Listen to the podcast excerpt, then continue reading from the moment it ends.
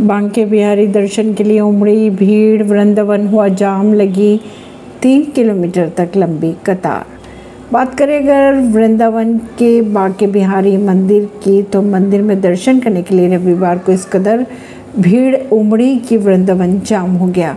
एक और मार्गों पर वाहनों की लंबी कतारें देखने को मिली तो दूसरी ओर मंदिर जाने वाले मार्ग पर भक्तों की तीन किलोमीटर लंबी लाइन दिखाई दी। श्रद्धालुओं की भीड़ को देख पुलिस भी हैरान रह गई परवीन सिंह ने दिल से।